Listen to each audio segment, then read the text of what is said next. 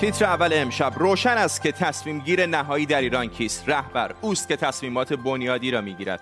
سخنان وزیر خارجه آمریکا در واکنش به انتخابات پیش روی ایران و مذاکرات احیای برجام در وین. سران هفت کشور صنعتی جهان یا G هفت در لندن. برنامه هسته‌ای ایران یکی از موضوعات مورد بحث اعضا و از واترگیت تا برنامه اتمی اسرائیل از ویکیلیکس تا سخنان ظریف. تاریخچه درز اسناد به رسانه ها زیر ذره به تیتر اول خوش آمدید. Bye.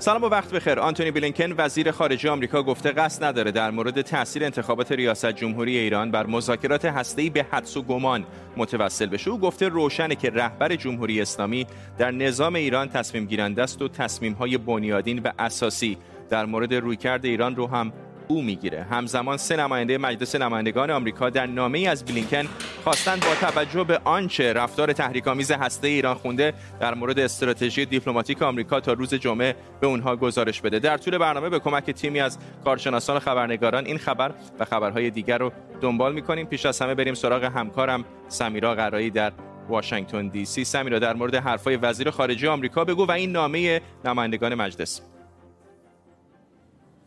آقای بلینکن که راهی بریتانیا شده برای شرکت در نشست گروه هفت یک گفتگوی تصویری اسکایپی انجام داده با فاینانشال تایمز با خانم رولا خلف و در این گفتگو به مسائل مختلفی اشاره کرده از واکسن گرفته تا روابط آمریکا با روسیه و چین و همچنین به انتخابات ریاست جمهوری در ایران و مذاکرات مستقیم بین ایران و عربستان سعودی اشاره کرده. در رابطه با انتخابات آقای بلینکن میگه که حدس حدس و پیش پیش بینی اینکه چه کسی ممکنه رئیس جمهوری ایران بشه بسیار دشوار هست و او ترجیح میده که وارد بازی حدس و گمان نشه. در ادامه میگه که روشن در سیستم ایران چه کسی تصمیم گیر اصلی است؟ آیت الله خامنه ای است و اوست که تمامی تصمیم های اساسی رو می‌گیره و در ادامه به مذاکرات وین اشاره می‌کنه و اینکه اگر یک پیشرفت این مذاکرات داشته این بوده که نشون بده آمریکا جدی هست در روند برگشت به برجام و ادامه میده که ایران هم از اون سو هنوز روشن نیست که آیا حاضر تصمیم های مهم و جدی بگیره یا نه. اون چه که مقفول در این صحبت های آقای بلینکن ارتباطی که بین دو گزاره او برقرار نمیشه بین گزاره این الله خامنه ای تصمیم گیر اساسی است و گزاره دیگر مذاکرات وین هست اینه که چرا پس امور خارجه آمریکا با امور خارجه ایران داره گفتگو انجام میده و مثل روسیه مستقیما سراغ بیت رهبری نمیره. اما در مجموع از زمانی که آقای بایدن اومد. بحث انتخابات ریاست جمهوری ایران بحث بسیار مهمی بود. همون هفته های اول بعد از اینکه آقای بایدن آمد شورای امنیت ملی آمریکا یک نشست تشکیل داد و در رابطه با انتخابات و اینکه چه زمانی و چگونه مذاکرات با ایران رو شروع بکنند صحبت کرد. اما از سوی ایران هم اینکه 44 روز مانده به انتخابات و هنوز نامزد قطعی روشن نیست این هم مسئله مهمی هست. ممنونم از تو سمیرا. قرای خبرنگار ما در واشنگتن دی سی پایتخت آمریکا. این روزها اینجا در لندن این شهر میزبان گروه هفته و گفته شده برنامه هسته ایران هم از موضوعات مورد گفتگوه این گروه به دلیل تعداد اعضاش که هفت کشور صنعتی دنیا یعنی آمریکا، کانادا، بریتانیا، فرانسه، آلمان، ایتالیا و ژاپن به گروه هفت معروفه. تاریخچه این گروه به برگزاری جلسه غیررسمی وزرای اقتصادی آمریکا، آلمان غربی، فرانسه و بریتانیا در کتابخانه کاخ سفید برمیگرده که برای همین اتفاق هم بهش گروه کتابخانه هم می‌گفتن. بعدها با اضافه شدن ژاپن، ایتالیا و کانادا گروه هفت شکل می‌گیره.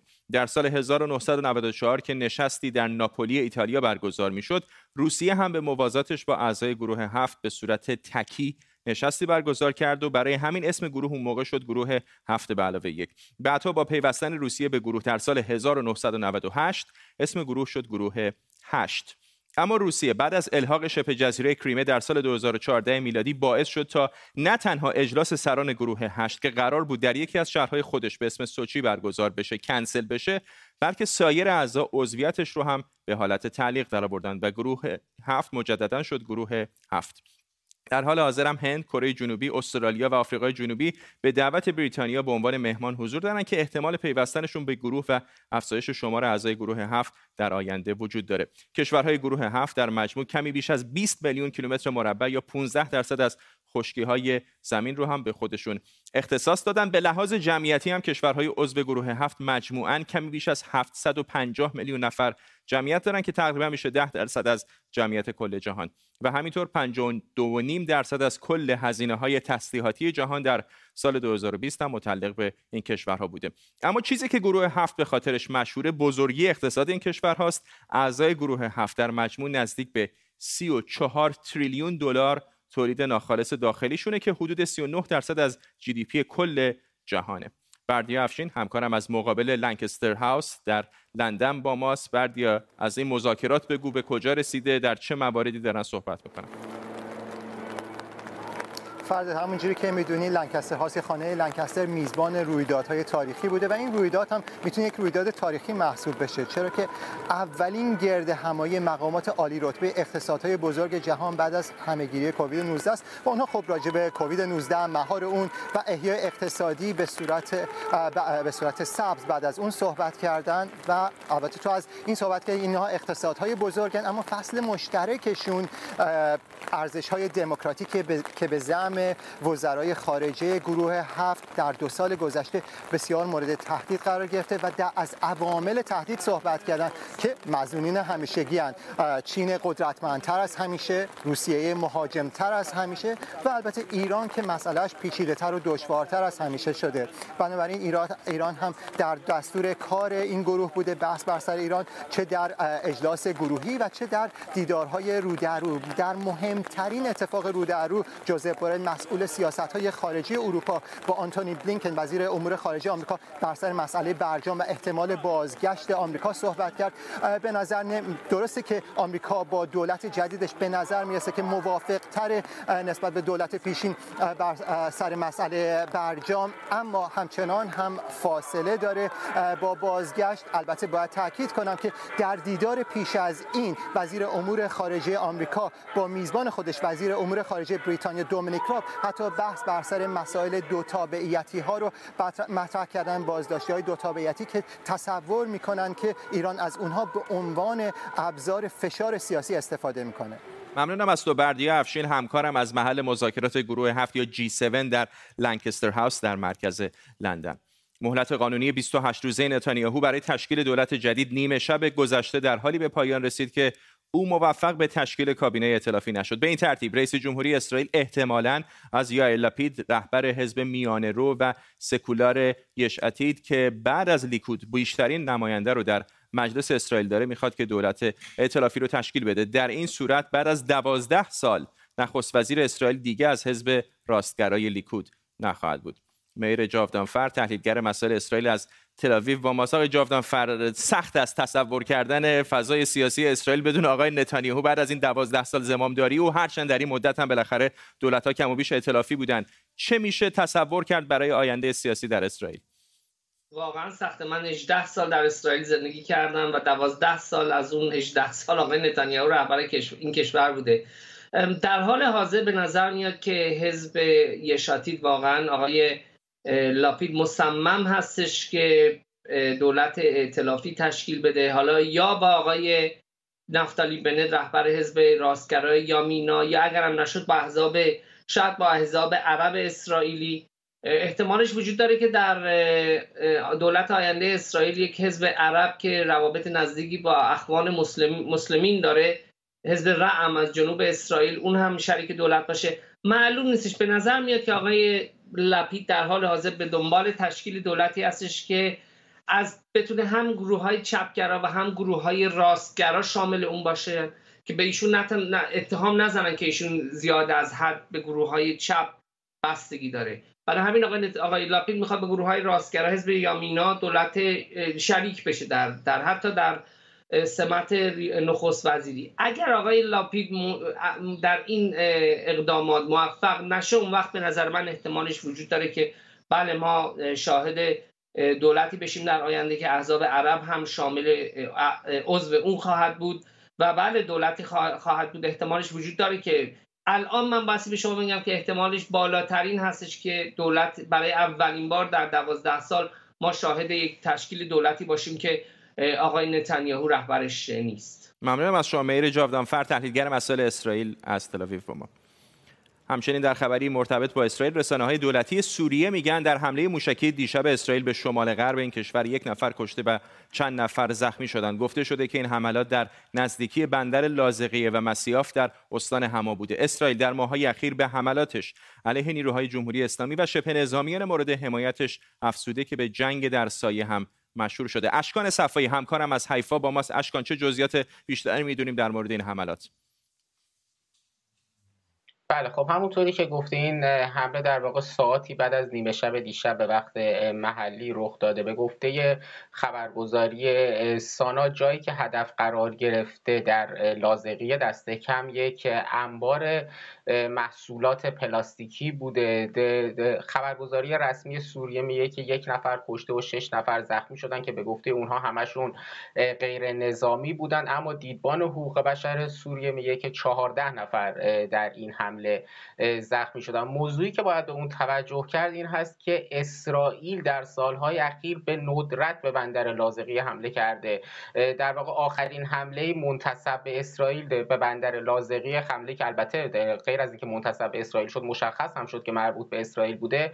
در سال 2018 بود که در اون حمله زمانی که در واقع دفاع ضد هوایی سوریه خواست که به جنگنده های اسرائیلی شلیک بکنه یک هواپیمای روسی رو هدف قرار داد و موجب کشته شدن چندین در واقع شهروند روسیه شد. موضوعی که باعث کمی بحران هم در در واقع روابط اسرائیل و روسیه شد. اون زمان باید گفت که حالا به گفته ناظران این حمله که انجام شده چند تا دلیل می‌تونه داشته باشه که الان بعد از سه سال تصمیم گرفته اسرائیل حمله رو انجام بده یا اینکه هدفی که هدف قرار گرفته بسیار مهم و حیاتی بوده برای اسرائیل و یا اینکه در واقع شاید اختلافاتی بین اسرائیل و روسیه در زمینه سوریه وجود داره و برای همین هم اسرائیل به خودش این اجازه رو داده که به بندر لازقیه که در واقع مکانی هست که پایگاه نیروهای روسی در سوریه هست حمله بکنه.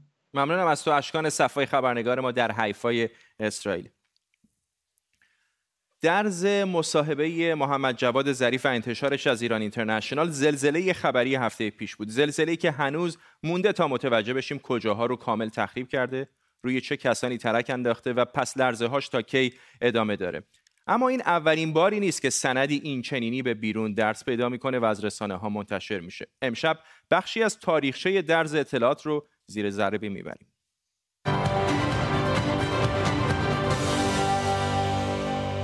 زمستان سال 1391 ایمیلی رمزدار از شخصی به نام شهروند چهار به یک کارگردان آمریکایی ارسال میشه. همون شخص سال 1390 با خبرنگاری در روزنامه گاردین تماس گرفته بود اما موفق به ایجاد راه مناسب ارتباطی نشده بود ایمیل های رمزدار میگن حاوی اطلاعات سری و مهمی که برای مردم بسیار مهمه و ممکنه برای شخص افشا کننده بسیار خطرناک باشه خبرنگاران روزنامه گاردین و یک کارگردان آمریکایی دوشنبه 13 خرداد سال 93 در هنگ کنگ دیدار می‌کنند و در روزهای آینده جهان شاهد یکی از بزرگترین افشاگری های تاریخ بود ادوارد سنودن کارمند پیمانکاری NSA اطلاعات طبقه بندی شده ای از برنامه های فوق سری آژانس امنیت ملی آمریکا رو به نشریات گاردین، نیویورک تایمز و واشنگتن پست لو داد. اطلاعاتی که با افشای اطلاعات NSA معروف شد. آژانس امنیت ملی آمریکا به کمک چند کشور دیگه ایمیل ها، پیامک ها و مکالمات تلفنی شهروندان آمریکایی و سازمان ها و افراد بیرون از آمریکا رو غیرقانونی شنود یا ضبط می‌کرد. or uh, sorry, I don't know your name. Oh, sorry. I uh, my name is Edward Snowden. Uh, I go by Ed. Um, Edward Joseph Snowden's the full name. این بخشی از فیلم Citizenfour یا شهروند چهار بود که در مورد همین درز اطلاعات بود. درز اطلاعات امریه که بارها اتفاق افتاده و در کشورهایی مثل آمریکا و بریتانیا گزارش این اطلاعات اگر جهت خیر یا منفعت عمومی باشه جرم تلقی نمیشه.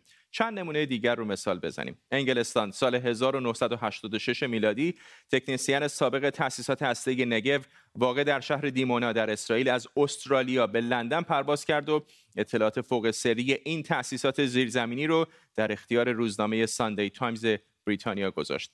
اطلاعات مردخای وانونو افشا کننده اسرائیلی که از طریق روزنامه ساندی تایمز منتشر شد جهان رو شوکه کرد. اخباری که بمب‌های اتم و ابعاد وسیع سلاح‌های هسته‌ای در اسرائیل رو برملا می‌کرد. اون زمان کارشناسانی که شواهد وانونو رو دیدن متقاعد شدند که اسرائیل نزدیک به 200 سلاح هسته‌ای داره. فوریه 1963 بهمن 1341 چهار نفر از اعضای گروه جاسوسان طرفدار صلح به یک پناهگاه مخفی دولتی وارد شدند و اسرار محرمانه دولتی رو پیدا و افشا کردند. در واقع یک گروه ضد جنگ بریتانیایی در مورد کشور خودشون جاسوسی کردند. اونها اسنادی رو بین مردم و روزنامه ها توضیح کردند که نشون می‌داد گروهی از افراد رد بالای دولتی تصمیم دارند در صورت حمله اتمی احتمالی به بریتانیا قدرت رو در دست بگیرند. افشا کنندگان اعتقاد داشتند نقش مردم در سرنوشت کشور نادیده گرفته شده و می‌گفتند اسناد نشون میده داشتن سلاح هسته‌ای از جنگ جلوگیری نمی‌کنه.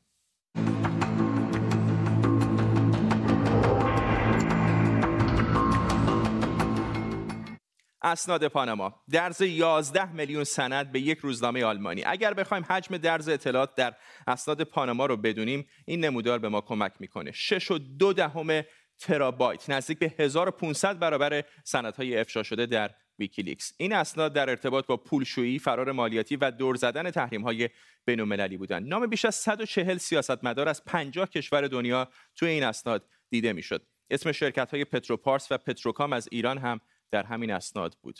اینها هم اسنادی که مسلمانان اویغوری که تونستن از اردوگاه های کار چین فرار کنند در اختیار رسانه ها گذاشتند. به وسیله این اسناد و بعدتر عکسای ماهواره بود که ابعاد سرکوب مسلمانان در چین تا حدودی روشن شد.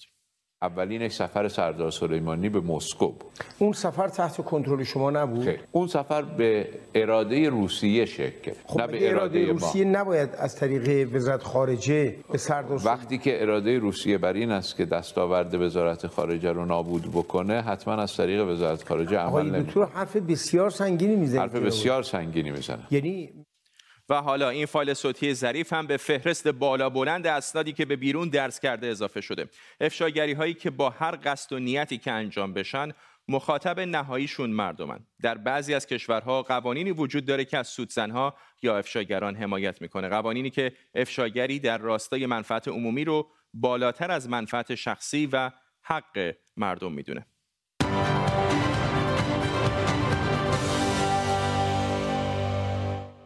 آرش آرامش حقوقدان و کارشناس امنیت ملی اینجا در استودیو با ماست. آقای آرامش ما به تاریخچه درسای اطلاعاتی و انتشار اونها در رسانه ها اشاره مختصری کردیم ولی انصافا هیچ جای دنیا به اندازه آمریکا نیستش که روزنامه نگاران اینقدر آزادانه اسناد دولتی رو منتشر می‌کنن. چه هست در آمریکا که چنین آزادی عملی رو به مطبوعات و رسانه ها میده؟ متمم اول قانون اساسی که مهمترین متمم هست از نظر بسیاری افراد حالا شما می‌خواهید حقوقدان باشید یا روزنامه نگار باشید یا یک به قول معروف فعال اجتماعی باشید. چیزی که ما در آمریکا نداریم ممیزی یا سانسور قبل از نشر هست. حکومت یا دولت نمی‌تونه بیاد به شما بگه قبل از نشر فلان چیز رو به ما نشون بدید. حتی اگر تحرکات ارتش رو در منطقه جنگی نشون بده. نمونه بارزش case ی بود که پرونده بود که به عنوان کاغذهای پنتاگون یا Pentagon Papers آقای دانیل الزبرگ یک کارمند قراردادی بود برای کمپانی به اسم Rand Rand Corporation ایشون دست به قول دستیابی داشت به بسیاری از منابع و اون مطالعات نظامی ایالات متحده در مورد جنگ ویتنام که از همون اوایل جنگ نشون می‌داد که جنگ ویتنام جنگ بردنی نیست. این آقا آمد این اطلاعات رو به روزنامه واشنگتن پست درس کرد. خب گفتن که شما نمی‌تونید حق انتشار این رو ندارید. یکی از بزرگترین که پرونده های دیوان عالی کشور این بود. حق جلوگیری از انتشار یا جلوگیری از بیان توسط حکومت وجود نداره. اما دولت می‌تونه بعدا بیاد چیکار بکنه؟ بگه که بله کسی که اگر در ارتش بوده مثل آقای براد منینگ که الان شده چلسی منینگ که هم قضیه ویکیلیکس هست یا آقای اسنودن که یک قرارداد کارگر کارمند قراردادی کمپانی Booz Allen Hamilton بود هم برای CIA کار کرد هم برای NSA کار کرد. اینها بعد از اینکه نشر بشه می‌تونن برن سراغ اون کسی که منبع نشر بوده. ولی خیلی به ندرت بوده. و بوده ولی خیلی به ندرت بوده که روزنامه نگار برای درز و درج اطلاعات و نشر اون زندانی بشه به خاطر اینکه یک جامعه آزاد نیاز به یک مطبوعات آزاد داره. اگر شما جلوی مطبوعات آزاد رو بگیرید هر چند که اون اطلاعات می‌تونه بسیار حساس سری و امنیتی باشه اون موقع خب باید یک اختیارات بسیار گسترده به دولت داد که بیاد قبل از انتشار ممیزی بکنه و ما این رو در ایالات متحده نداریم. پشت سر شما داریم تصویر آقای جولیان آسانج رو می‌بینیم مؤسس سایت ویکیلیکس. نه شهروند آمریکاست. نه از مقامات دولتی آمریکاست نه در ارتش بوده نه در CIA بوده ولی می‌دونیم دولت آمریکا دنبال استرداد او هست به آمریکا و واقعیت هم می‌دونیم. به خاطر همین اسناد ویکیلیکس هست. در این مورد چه میشه گفت؟ خب ببینید همونطور که عرض کردم کسی که میآید به صورت غیرقانونی اون مطالب رو اخذ می‌کنه و درج می‌کنه اون می‌تونه متهم واقع بشه. ولی اون ژورنالیستی اون روزنامه نگاری اون سخنگوی خبری که این کار رو می‌کنه مسئول نیست. همین مطالبی که آقای آسانج از طریق برادلی منینگ که الان شده چلسی منینگ دارد انتشار داد در ویکیلیکس و بعدم بسیاری از روزنامه ها اون رو نوشتن. از روزنامه های بریتانیا ولی در ایالات متحده نیویورک تایمز باستون گلوب واشنگتن پست LA Times ژورنالیست های اونها زندان نرفتن. اونها خبری بوده که برای اطلاع عمومی مهم بوده و اون هم کار خبرنگاری خود رو کردن. ولی اگر شما در ارتش هستید اگر شما به صورت غیرقانونی دسترسی پیدا کرد به منابعی که طبقه بندی شده بودن اون شخص می‌تواند مورد تبعات حقوقی قرار بگیره. ولی اگر آوردن و اون مطلب رو به شما دادن به عنوان یک روزنامه نگار و شما اون رو به عنوان یک مطلبی که برای عموم مطلب مهمی هست منتشر کردید یک روزنامه نگار رو نمی‌تونن مورد اتاب قرار بدن. در مابقی کشورها می‌دونم که شما بیشتر تمرکزتون روی ایالات متحده است ولی خب در کشورهای اروپایی به خصوص اینجا در بریتانیا هم درسای اطلاعاتی این چنین پیش میاد. در نقاط دیگر دنیا چطور هست؟ چقدر روزنامه ها آزادن؟ خب این سوال خودت هم اول فرمودید که بنده خیلی مطلع نیستم در مورد روند قانونی در کشورهای دیگه. ولی اون چیزی که متمم یک قانون اساسی در ایالات متحده به عنوان بزرگترین معیار آزادی بیان ایجاد می‌کنه. خب ببینید گروه های هستن در همین اروپا که حضورشون یا انتشار افکارشون هر چند تنفر انگیز هر چند مشمعز کننده ممنوعه. ولی این حق رو دارن که در ایالات متحده این کار رو بکنن. ببینید آزادی بیان موقعی که آزادی بیان و اون متمم یکم رو نوشتن برای حمایت و برای حفاظت از چاخ سلامتی معمولی من و شما نبوده. برای دفاع بوده از مشمعز کننده ترین افکار برای دفاع بوده از به قول معروف خطرناک ترین اطلاع رسانی و برای این که حکومت نه توییتر نه فیسبوک نه کمپانی خصوصی. بلکه حکومت نه به شما بگه آقای فرزاد فردا می‌خواین در مورد فلان مطلب مطلب صحبت کنید تشریف این دفتر ما و مطالب شما رو ببینیم و اگر انتشار کردید فردا میرید جای مثلا آب خنک می‌خورید. این متممه یک قانون اساسی است که از یک طرفی اجازه میده هم به راست افراطی هم به چپ افراطی هم به حرفه های بیزینس روزنامه نگاری که بتونن اخبار رو منتشر بکنن. و به نظر من خیلی خیلی این وزنه به قول معروف منفعتش به بدیهاش میچربه. ممنونم از شما آرش آرامش کارشناس امنیت ملی و حقوقدان اینجا در استودیو با ما. کمی پیشتر در مورد تشکیل دولت در اسرائیل بهتون گفتم الان خبری فوری داریم دقایق پیش یایر لاپید رقیب بنیامین نتانیاهو مأمور تشکیل دولت در اسرائیل شده. رئیس جمهوری اسرائیل دقایق پیش این خبر رو اعلام کرد. طبیعتا آقای لاپید برای تشکیل دولت احتمالا نیاز خواهد داشت تا با احزاب دیگر هم همونطور که میر جاودانفر کارشناس مسائل اسرائیل پیشتر گفت ائتلافی تشکیل بده. این اقدام بعد از اون صورت گرفت که بنیامین نتانیاهو کسی که در دوازده سال گذشته زمامداری اسرائیل رو در قامت نخست وزیر این کشور در دست داشت در تشکیل دولت برای این کشور ناکام موند. در حالی که حدس و گمانها درباره مرگ دبیر اول سفارت سوئیس در تهران که گفته شده در دفتر حفظ منافع آمریکا در تهران هم کار می‌کرده بسیار زیاد بوده. بعضی از رسانه های ایران امروز خبر دادند که دست نوشته ای از او در آپارتمانش پیدا شده که می‌تونه گواهی بر خودکشی باشه. همکارم امید حبیبینیا از لندن با ماست. امید چه جزئیات بیشتری می‌دونیم در مورد نحوه و دلیل مرگ او؟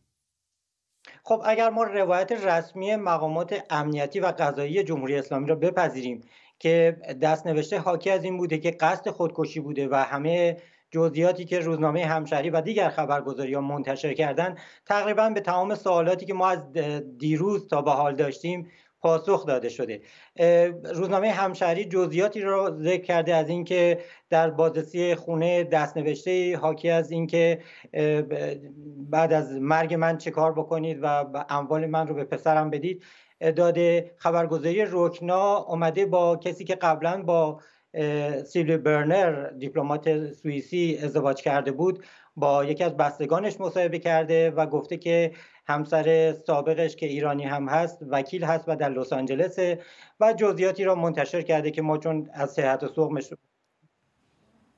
بگیم. ولی به حال اون چیزی که ما الان می‌دونیم این هستش که خود وزارت خارجه سوئیس هنوز واکنشی نداشته نسبت به اخبار و اطلاعات جدید و ما ناچار هستیم و متکی باشیم به روایت هایی که وجود داره و همش حاکی از این هستش که ایشون که در دفتر حفاظت منافع آمریکا هم کار می‌کرده خودکشی کرده و نیمه شب در واقع خودش را پرت کرده از طبقه 17 هم در آپارتمانش به زمین. ممنونم از تو امید حبیبی نیا همکارم از مرکز لندن با ما دوباره برگردم به خبر فوری که کمی پیشتر بهتون گفتم. رئیس جمهوری اسرائیل اعلام کرده که تشکیل دولت رو به یایر لاپید رقیب بنیامین نتانیاهو متحول کرده بعد از اینکه آقای نتانیاهو در تشکیل دولت ناکام موند. اما قبل از خداحافظی پنج روز بعد از حادثه ریزش بخشی از کارگاه استخراج معدن تزره در دامغان و محبوس شدن دو معدنچی هنوز هیچ نشانه از این معدنچیان پیدا نشده. گفته شده عملیات آواربرداری با حضور حدود 150 نفر همچنان ادامه داره. روز شنبه بخشی از این معدن ریزش کرد و در این حادثه دو معدنچی در زیر آوار محبوس شدن فکر ما پیش اونها و خانوادهشونه. امیدوارم سالم باشن و به زودی رها بشن. تا شنبه و تیتر اولی دیگر. بدرود.